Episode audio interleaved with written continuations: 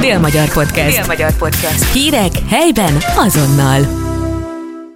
Üdvözlöm Önöket a Dél-Magyar Podcast legfrissebb adásában. Én Hornyik Anna Viola, rádiószerkesztő vagyok. A következő percekben kérem hallgassák meg Horvátné dr. Tajti Zsanettet, a Kisgyermekek is lehetnek nagybetegek alapítvány kuratóriumi elnökét. Dr. Tajti Zsanett ötlete nyomán egy érzékenyítő könyv jelent meg a gyerekek és felnőttek számára, hogy enyhítsék a félelmeiket a kórházi körülmények kapcsán. Miről szól ez az alapítvány? Az alapítvány a Délalföldi régió legsúlyosabb állapotú gyermekbetegeit támogatja, a Szegedi Gyermekklinikának a gyermekintenzív osztályát, illetve hát a sürgősségi egységeket. Most itt vagyunk egy könyvbemutatóval egy bekötött előadáson. Hogyan kapcsolódik ez az alapítvány tevékenységéhez? Az alapítványunk kiadásában jelent meg ez a Szuperhősök a klinikán című könyv, a Csimota kiadóval együtt adtuk ki májusban a könyvet, aminek igazából témája a gyermekintenzív osztályon kezelt gyermekek gyógyulása, és egy picikét ilyen edukációs, prevenciós kiadvány. Érzékenyíteni szerettük volna a gyermekbetegeket a gyógyítás irányába, a kórházzal egy picit picikét közelebb hozni őket. Hogyan tudják támogatni az alapítványt azok, akik szeretnének ebben részt venni? A könyv megvásárlásával lehet támogatni az alapítványnak a működését, illetve hát akár az 1%-ok felajánlására is alkalmasak vagyunk, illetve több lehetőség van arra, hogy akár eszközbeszerzéseinkbe is, hogy a rendezvényeinken való részvétellel az alapítvány működését támogassák. Horvátné dr. Tajti Zsanettet hallhatták. Most pedig kérem, hallgassanak meg egy részletet a Kollár Árpád által írt könyvből, mely a Szuperhősök a klinikán címet viseli, Aradi Szabó Anna tolmácsolásában. Marcsi néni kikísérte őt a teremből. Anya megfogta a homlokát. Tűzforró volt, a tüdeje zakatolt, fájt a hasa. Ez már komoly, irány az ügyelet. Ott kiderült, hogy ez már a komolynál is komolyabb. Irány a kórház. A Szegedi Gyermekklinikán gyorsan sorra került.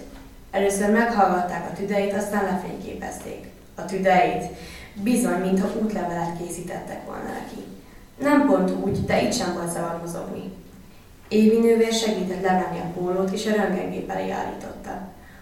kötény tett a derekára, hogy megvédje a sugaraktól. A gép belelátott Zsófiba. A doktornéni meg is mutatta a fekete-fehér képet, amin két angyalszány volt. Ez a tüdő jobb és bal szárnya. A jobbon egy nagy folt volt. Ezt hívják tüdőgyulladásnak. A baktériumok megtámadták a testét. Harcolt ellenük, de tele lett a tüdeje csúnya folyadékkal. Ezért lihegett, ezért pihegett, ezért nem kapott levegőt. Itt mindig nagy a sürgésforgás, ha jön egy beteg. Négyen is odaugrottak hozzá. Valika főnővér és Magdika nővér fölrakta az érzékelőket a mákosára. Zsuzsi doktornéni hallgatta a légzését. Gábor doktor bácsi már hozta is az ultrahangépet, hogy megnézzék a mákasát. Olyanok voltak, mint egy összeszokott csapat. Mint egy autószerelő csapat, amelyik kereket cserél. Zsófi apával vasárnap ebéd után autóversenyt szokott nézni. Ott látott ilyen nagy forgolódást az autó körül. Mindenki tudta a dolgát, mindenki egyszerre mozdult. Ha kicserélték az összes kereket, a főnökök zöld táblát mutatott, és az autó már száguldott is tovább. Az orvoscsapat vezetője, Pali doktor bácsi viszont nem mutatott zöld táblát nekik. Látta, hogy a kislány meg van rémlőve.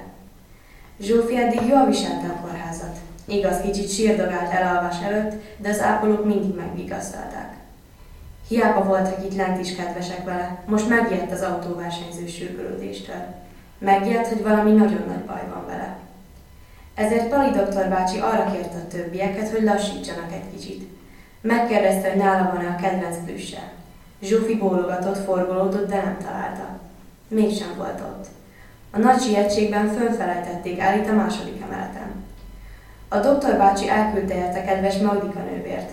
Addig viccesen bemutatták Zsófit az ultrahangépnek. Ez is olyan volt, mint a röngen, csak máshogy látott el az emberbe. Vagy az elefántba. Pali doktor bácsival játékban megvizsgálták elét is. Ó, jaj, neki is voltos volt a tüdeje. Zsófi már nem félt. Akkor sem, amikor elmondták, hogy le kell engedni belőle a folyadékot. A Szuperhősök a klinikán című könyvből hallhattak egy részletet Aradi Szabó Anna olvasatában. Most pedig következzen Kollár Árpád, József Attila díjas szerző, akivel az írás körülményeiről, a könyv céljairól, valamint a mesekönyv karaktereiről is beszélgettünk. Itt most megjelent egy könyv, a Szuperhősök a klinikán. Miről is szól ez pontosan, és milyen apropóból jelent meg? A Szegedi Gyermekintenzív Osztályról szól ez a könyv, az ott végzett munkáról. Ugye a kisgyerekek is lehetnek nagybetegek alapítvány keresett meg, pontosabban az ott dolgozó dr. Tajti Zsanát, hogy szeretnének egy könyvet írni, könyvet íratni a, a klinikáról, az ott zajló munkáról, szeretnének bemutatni néhány gyógyulás történetet, Úgyhogy, ha szigorúan vesszük, akkor ez a mesekönyv arról szól, hogy hogyan gyógyulnak meg a gyerekek ezen a klinikán. Hogyan kaptál ehhez forrást? Sokat, nagyon sokat gondolkodtunk az orvosokkal, hogy milyen lehet ez a könyv, milyen legyen ez a könyv. És ö, azt mondták, hogy azt szeretnék, hogyha komolyan vennénk a feladatot, és valós történeteket írnánk le, valós gyógyulás történetekről szólna ez a mesekönyv. Nyilván mesés, köntösben, hiszen gyerekeknek szól, tehát a célcsoportja nagyjából az 5-től 10 éves korig terjedő skálán mozog. Ezért én első körben száraz esetleírásokat kaptam tőlük, három gyógyulás történet szerepel a könyvben, egy sztrókot kapott kisfiú történet, ami azért egy elég, elég súlyos és komoly dolog, hiszen a hétköznapi életben úgy gondoljuk, hogy öregek szoktak sztrókot kapni, gyerekekkel ritkán, de előfordul. Nagyon súlyos tüdőgyulladással, intenzív osztályra kerülő kislány története, illetve egy, egy vesebeteg kisfiú története. Három száraz leírás, esetleírást kaptam, akkor ebből kellett kiindulni. És természetesen bementem az osztályra, beszéltem ápolókkal, orvosokkal, megnéztem, hogy milyen munka zajlik valójában, és mind a három történetnek egy-egy orvos, a beteg kisgyerek mellett egy-egy orvos a főhőse, és az adott orvos hozta ezt a gyógyulás történetet nekem, tehát hogy velük aztán sokat beszélgettem, hogy mégis hogy kell érteni ezt a részt, azt a részt, ugye nem vagyok orvos, író vagyok, nem, nem tudom pontosan, úgyhogy ez volt a kiindulási alap, és aztán kellett ezt a történetet kiszínezni, mesés köntösbe ágyazni. Mindenképpen szempont volt az, hogy gyógyulás történet legyen? Igen, igen, mert a, azért nem titok, hogy a, hogy a gyerekintenzív osztályon nagyon-nagyon komoly esetek is előfordulnak. Délalföldi regionális központ, tehát nem tudom, Kalocsától Békés Csabáig ide hozzák adott esetben eh, mentő helikopterrel is a, a, súlyos eh, eseteket. A balesetet szenved egy gyerek, vagy valami szervi eh, gondja van. Viszont ugye Zsanettnek az volt az elképzelése, hogy arra használhatnák ezt a könyvet a munka, az ott zajló munka bemutatása és az intenzív osztály bemutatása mellett, hogy oldjuk a, a, a félelmeket a gyerekekben. Tehát azért nekünk sem mindegy, hogy a kórházba kerülünk, hát a gyerekeknek. Ugye jó, velük lehet a szülő, persze, tehát hogy ilyen szempontból egy nagyon-nagyon modern felfogású intenzív osztályról van szó, mesét nézhetnek ott, hogy itt a bemutatón is elhangzott színes ruhákban járnak az orvosok, a palacsintát is sütnek a nővérek a gyerekeknek, tehát ezek ilyen valós-valós történetek. Oldják a feszültséget a vizsgálat előtt, tehát hogy a plusz játékot is megvizsgálják, mielőtt a gyereket megvizsgálnak, de ezért mégiscsak egy félelmetes hely. Tehát csipognak a, a, a műszerek, csövek kanyarognak a, a falakon, tehát a csövektől, műszerektől, az egyedül léttől, a sötéttől, a kórház szaktól nyilván félnek a gyerekek, szorongnak. És hogy ez nagyon-nagyon fontos volt, hogy igen, tehát hogy gyógyulás történetek legyenek, hogy mutassuk meg a fényt, mutassuk meg azt, hogy, hogy, hogy ahogy a Zsanett fogalmazott, vannak csodák, meggyógyulhatnak a gyerekek, és hát persze nem csak intenzív osztályra kerülő gyerekek szorongását lehet ezzel oldani, hanem, hanem, hanem kevésbé súlyos beteg gyerekek szorongását, tehát mandula műtét után írt rám ismerősöm, hogy akkor megvette a gyereknek a könyvet, stb. stb. Tehát bárki, akinek van, ki kórházba kerül gyerek, talán annak, annak hasznos, hogy ott van mellette egy ilyen kis mesekönyv, ami, ami, ami oldja szorongást.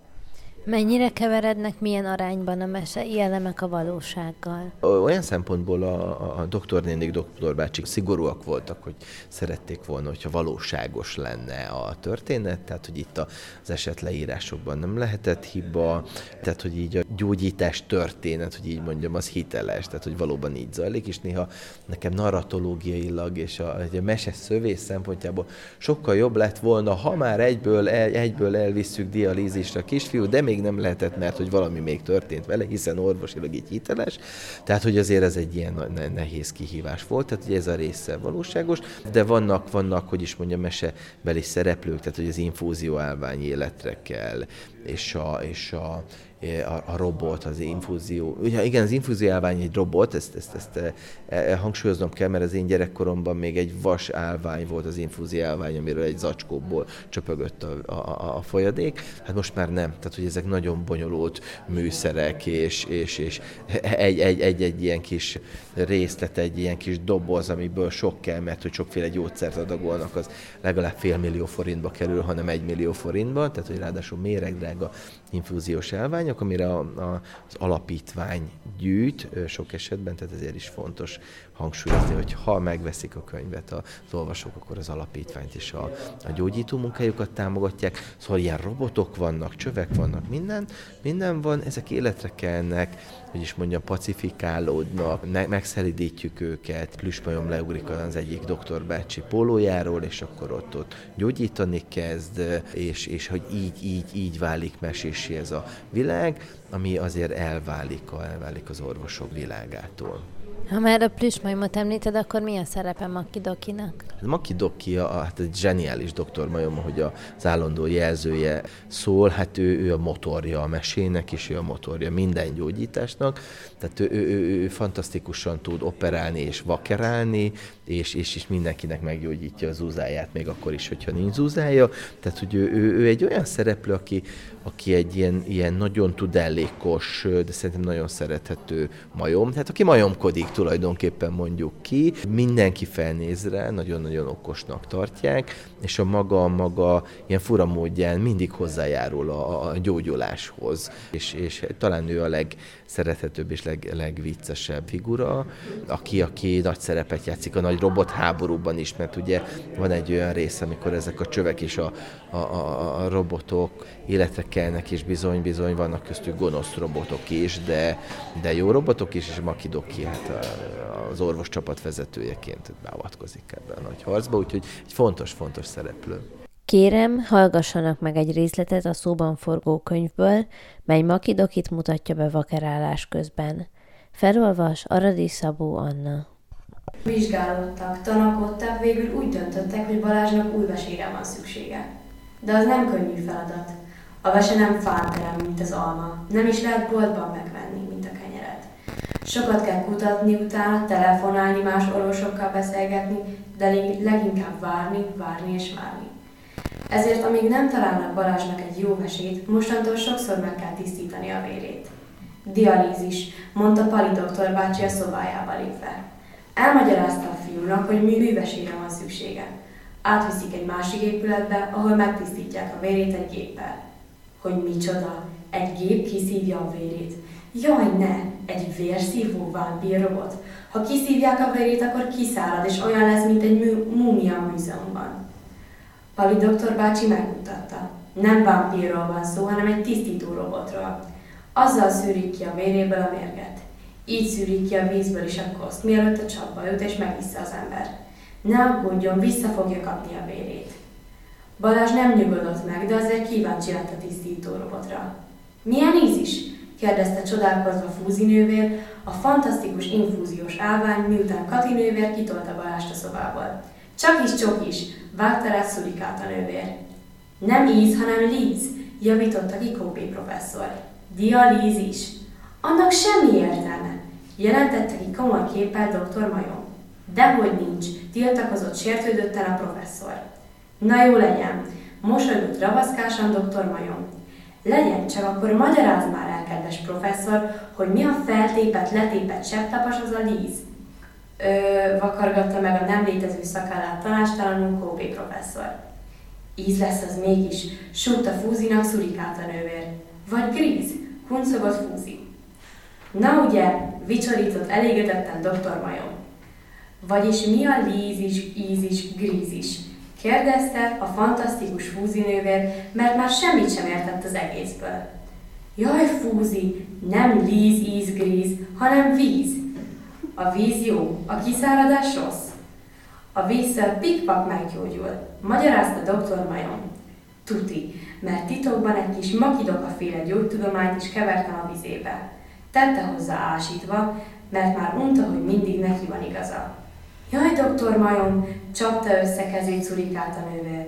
Mióta újjászülettél a tüdőnövésből, a zseniálisnál zseniálisabb vagy. A Szuperhősök a Klinikán című könyvből hallhattak részletet. Most pedig folytatjuk a beszélgetést Kollár Árpáddal, a könyv szerzőjével. És a varázspálca hogyan kerül a képbe? Ugye ez egy valós történet, a, amikor ben voltam, mesélte Zsanett doktornéni, hogy egyszer, egyszer, hogy valahogy oda került egy rózsaszín varázspálca, valamelyik kislányé volt, nagyon el voltak keseredve az egyik esetnél, semmi nem segített, és akkor megsúhintotta egyik éjszaka, amikor ügyeletben volt, és csodák csodája csoda történt, és, és, és meggyógyult a, a kisgyerek, lassan meggyógyult a beteg kisgyerek, tehát állapotában javulás állt be, és hát ez muszáj volt nyilván eh, beemelni a történetbe, tehát hogy ilyen, ilyen, ilyen varázspálca suhintás az azért, azért meg, megtörténik. Ez a varázspálca kelti életre makidokiékat tulajdonképpen, akik aztán megvakerálják a Milánt, és, és Milán ettől meggyógyul. Kérem, hallgassanak meg egy részletet a Szuperhősök a Klinikán című könyvből, mely bemutatja a varázspálcát működés közben. Felolvas Aradi Szabó Anna. Na jó, csak hosszú napokon át aludt, de nagyon-nagyon mélyen. Így azt sem láthatta, hogy a lobogó köpenyes orvosok újra összegyűltek az ágya körül. De nem lehúzni akarták őt, mint a hulmányok, hanem fölemelni. Egyesítettek minden gyógyító szupererejüket. Egyik szobából a másikba burították. Csippanó, villanó, zízelő műszerekkel vizsgálták. Belenéztek minden egyes porcikájába. Nyomába lettek a benne kanyargó ereknek, és nyakon csípték a lusta szítópanásokat. Mégsem tudott felemelkedni. Mintha az icipici holmányoknál sokkal, de sokkal erősebb valami akarná víz alá őt. Egyszer aztán Zsönet doktornéninek eszébe jutott a varázspálca, amikor éjszakai ügyeletes volt. Varázspálca egy kórházban. Pontosan, egy csillogós rózsaszín műanyag pálca, aminek csinos csillag van a végén. Minden kislánynak van otthon ilyen, lehet még a kisfiúknak is. Senki sem emlékszik rá, hogyan került ide az osztályra. Lehet egy kislányjátéka volt, ő felejtette itt, miután meggyógyult. De az is lehet, hogy előbb a pálca volt itt, aztán építették köré az egész kórházat. Ki tudja? Ha nem volt igazi ez a varázspálca, mire volt jó mégis? Ha már minden vizsgálatot elvégeztek, ha már minden gyógyszert beadtak, ha már minden ötletet kipróbáltak, de a beteg mégsem ébredt fel, akkor vették elő a fiókból. Zsanett doktornéni azon a bizonyos éjszakán belopódzott Milánhoz, és meglengette a varázspálcát. Ekkor különös dolgok történtek az ötös szobában. Sok dolguk van szegény Tokiknak, ezért besegítettünk nekik egy kicsit. Mi is jól megvakaráltuk, megoperáltuk, megszuperáltunk téged. Bólogatott doktor Majom. Imádok vakerálni, sóhajtott fel kedves fúzinővér. Meg beadtunk neked egy kis penicillint, mucicillint, meg biciklicillint, magyarázta Kópi professzor. Készen is vagyunk, csapta össze tenyerét a zseniális doktor Majom. Remélem mindent visszatettünk a helyére. Jaj, nézzétek meg az uzáját, azt mindig elfelejtjük visszatenni. Aggodalmaskodott fúzinővér. Zúza nélkül lehet élni, legyintett doktor Majom. Az a fontos, hogy a szíve mindig a helyén legyen. Tette hozzá, majd visszaugrott a polcra. Milán! hallotta egyszer csak a nevét az ajtóból. Nem, nem az ajtó beszélt hozzá. Igaz, most azon sem lepődött volna meg. Iza főnővér volt az. Milán, Milán, Milán! szólongatta egyfolytában. Erre az osztály összes éjszakás orvosa és ápolója odaszaladt az ágyához. Mindenki a nevét ismételgette. Mintha napok óta csak azon gondolkodnának, hogy hívják és most nagyon boldogok, mert Iza főnővérnek eszébe jutott, hogy Milán. Részletet hallhattak a Szuperhősök a Klinikán című könyvből. A következőkben kérem hallgassák meg Kollár Árpáddal folytatott beszélgetésünk záró részét. Nem ez az első gyerekkönyved. Miben jelentette ez más jellegű kihívást, mint az eddigiek? Ugye az eddigieket saját örömömre vagy bánatomra írtam, és azt írtam, amit szerettem volna és aztán, aztán szembesülnöm kellett azzal, hogy kaptam pár megbízást, írjak ilyen-olyan-amolyan gyerekkönyvet, hogy ez egy alkalmazott mese. Tehát, hogy, hogy itt azért nem lehet úgy forgatni a történetet, ahogy jól esik. Ugye nagyon sokszor az van, hogy szeretnénk uralni a, a történetet és a szöveget, de szöveg uralkodik rajtunk, és valahogy megy valamilyen irányba, és a szereplők életre kelnek, és, és nem lehet bírni velük, mert hogy, mert hogy azt teszik, és azt mondják, amit ők szeretnének. Na itt ebben a, ebben a, ebben a mesében azért ez nem lehetséges. Tehát, hogy a szabályokhoz és, a, és, a, és az intenzív osztály valóságához azért tartani kellett magunkat, és ilyen kis csodás kitüremkedéseket lehetett beletenni, mint Makidoki és csapata. Ebben nagyon nagy kihívás volt. És hogyan fordult el egyébként a gyerekirodalom felé? Hát azt szoktam mondani, hogy az a tapasztalat, hogy szinte minden szerzőt utolér ez a, ez, a, ez a kihívás, akinek gyereke születik. Tehát gyerekem született egész egyszerűen. Érdekelt, érdekelt, hogy hogy lehet egy picit más meséket, vagy gyerekverseket írni, amik vannak a piacon. Tehát, hogy irodalmilag is kihívást jelentett számomra, ezért kezdtem el bajlódni vele. Beszéljünk egy kicsit arról, hogy milyen volt a fogadtatása ennek az alkotásnak. Voltak próbaolvasások, tehát hogy, hogy másodikos, harmadikos gyerekekkel olvastattuk, és egész jó volt a fogadtatása. Tehát azért mondom, hogy nagyon-nagyon fontos volt az, hogy mégiscsak legyenek benne mesés elemek, legyenek benne puha elemek, hogy ne csak a, ugye a betegség valósága uralja a mesét, hanem legyen benne fény is, és hogy, hogy ezeket a amikor makidokiék vicceskednek, azokat tapasztalataink szerint szeretik a gyerekek is, értik is a, a, nyelvi humorát is, vagy a szituációs humorát a, a, a mesekönyvnek, de nem csak gyerekek olvassák, hanem felnőttek is, tehát hogy el szoktam említeni, hogy van a moly.hu, ahol ugye könyveket véleményeznek olvasók, és ott két nagyon érdekes kommentet is olvastam, az egyik, és másik is azt mondta, hogy jó, jó ez a könyv, de hogy azért az egyik az hiányolta, hogy, hogy szerette volna még több meséselem lenne benne, tehát túl sok volt a kórház. A, a, a másik komment viszont azt mondta, hogy túl kevés, tehát hogy, hogy még szakszerűbb lehetne a leírás, valószínűleg, hogy szakmabéli volt, és ez is mutatja azt, hogy tényleg nagy kihívás az, hogy, hogy valós eset leírásokból mesés könyvet írni, tehát hogyha nyilván én is jobban elengedtem volna magam, de akkor meg elvesznek a, hát elvesznek az igazi hősök, akik a gyerekek, és az orvosok valójában, akik gyógyítanak, tehát hogy azért nekik is mindenképpen szerettünk volna emléket állítani az ő munkájuknak, mert hát, hogy így ben voltam az osztályon, beszélgettem velük, az azért nyilvánvaló volt számomra, hogy gyerekes apaként nem szeretnék velük találkozni, mert akkor az azt jelenti, hogy az egyik gyerekem oda került. Másrészt viszont, ha már oda kerülnek, akkor szeretném, hogyha ők gyógyítanának, mert annyira-annyira eltökéltek, és, és tényleg megérdemlik, hogy mesehősökké, szuperhősökké váljanak. Hol lehet beszerezni ezeket a könyveket? Tulajdonképpen minden, minden nagyobb könyves boltban ott van, tehát hogy a, a, szerintem a Libre és a Lira hálózatában is, a Csimota könyvkiadó honlapjáról is megrendelhető, és akkor talán reklámoznám a kiadót, hiszen akkor ugye sokkal nagyobb százalék jut a, az alapítványhoz, hogyha egyenesen a kiadótól rendeljük, vagy hát a, kisgyerekek is lehetnek nagybetegek, alapítvány honlapjáról is megrendelhető. Nagyon fontos hangsúlyozni, hogy hát a bevétel az jótékonysági célra megy, és tényleg ilyen, ilyen infúziós állványokat és egyéb eszközöket szoktak venni a, a gyűjtött pénzből, ami nagyon-nagyon fontos. Terveztek még további együttműködést? Felvetődött a gondolata, felvetődött a gondolata. Ugye azért álltunk meg, mert, mert, mert három eset leírás kristályozódott ki. Megnézzük, hogy mi lesz, a, mi lesz a fogadtatása. Az egy újabb szakmai kihívás lenne, mondjuk, hogy merre felé lehetne tovább göngyölíteni a történetet. És jelenleg mind dolgozol? Egy ifjúsági regényen, Felhőrablók, talán most ez a munkacíme.